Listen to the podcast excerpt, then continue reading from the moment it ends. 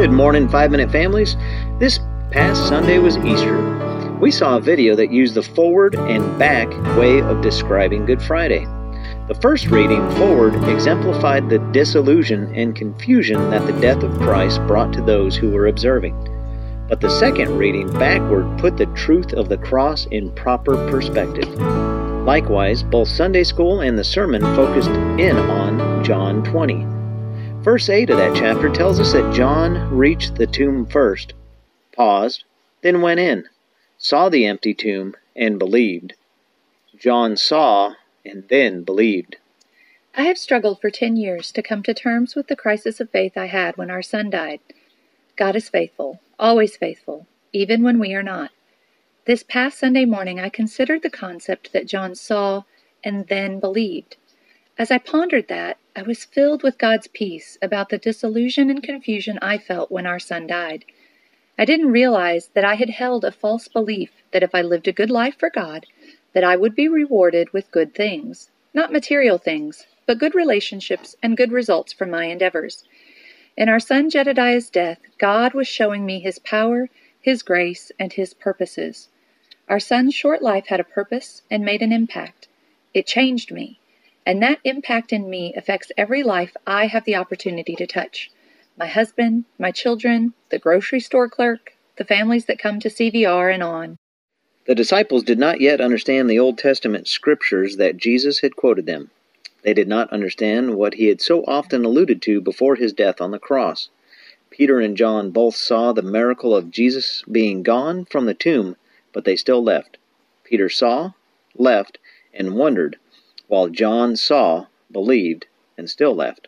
The ones who walked with Jesus still needed him to show himself. Please don't get us wrong. We're not throwing away verses like Hebrew 11:1 that states, "Now faith is the ra- reality of what is hoped for, the proof of what is not seen." God has revealed himself through the scripture, and we can learn many aspects of him without having to have empirical proof. But we all struggle somewhere. We all have moments of needing to put God's Word in action in our lives. We all have more than we can understand about the Word of God. Before our son's death, I believed by faith that God existed. I believed by faith he sent his son to die for my sins, and I believed by faith that he rose again.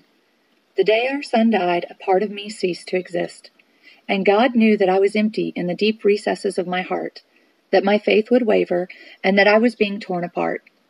He allowed me to see so much of His power, and He continues to do so, so that my belief in Him would become stronger and stronger.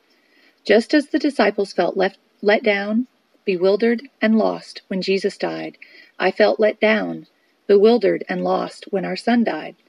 Yet Jesus loved me and you enough to suffer and die, so that when we are faced with the death of a loved one, or any loss or challenge, you and I can have hope. So, if you find yourself in a crisis of faith and you are waiting for God to show you something, we encourage you to do the following. Number one, allow yourself to fully feel what you're going through. Feelings should not lead us, but be led by us. Denying your feelings won't help. Acknowledge them and don't let them dominate. Number two, have the courage to ask the tough questions you are thinking. Think and act like a child in this way.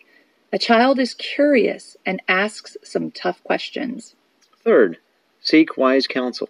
Godly men and women who have experienced heartaches and challenges will be able to listen well and guide you gently. And as always, please be discerning in who you seek out for counsel. Number four, find the root of your struggle. Do you have unmet expectations? Are you believing falsehoods? Whatever it is, ask yourself the hard questions. And finally, number five, give yourself time. The answers may not come quickly or as quickly as they do for someone else, but they will come. John 20:29 20, tells us that blessed are those who have not seen and yet believe. Still, though, if you have had to beg God to show you something in order to grow in your faith, be comforted that you are not alone, and God can and still will use you in His kingdom. Please let us know more about your faith journey in the comments on our blog at clearviewretreat.org or on our Clearview Retreat Facebook page. Be blessed.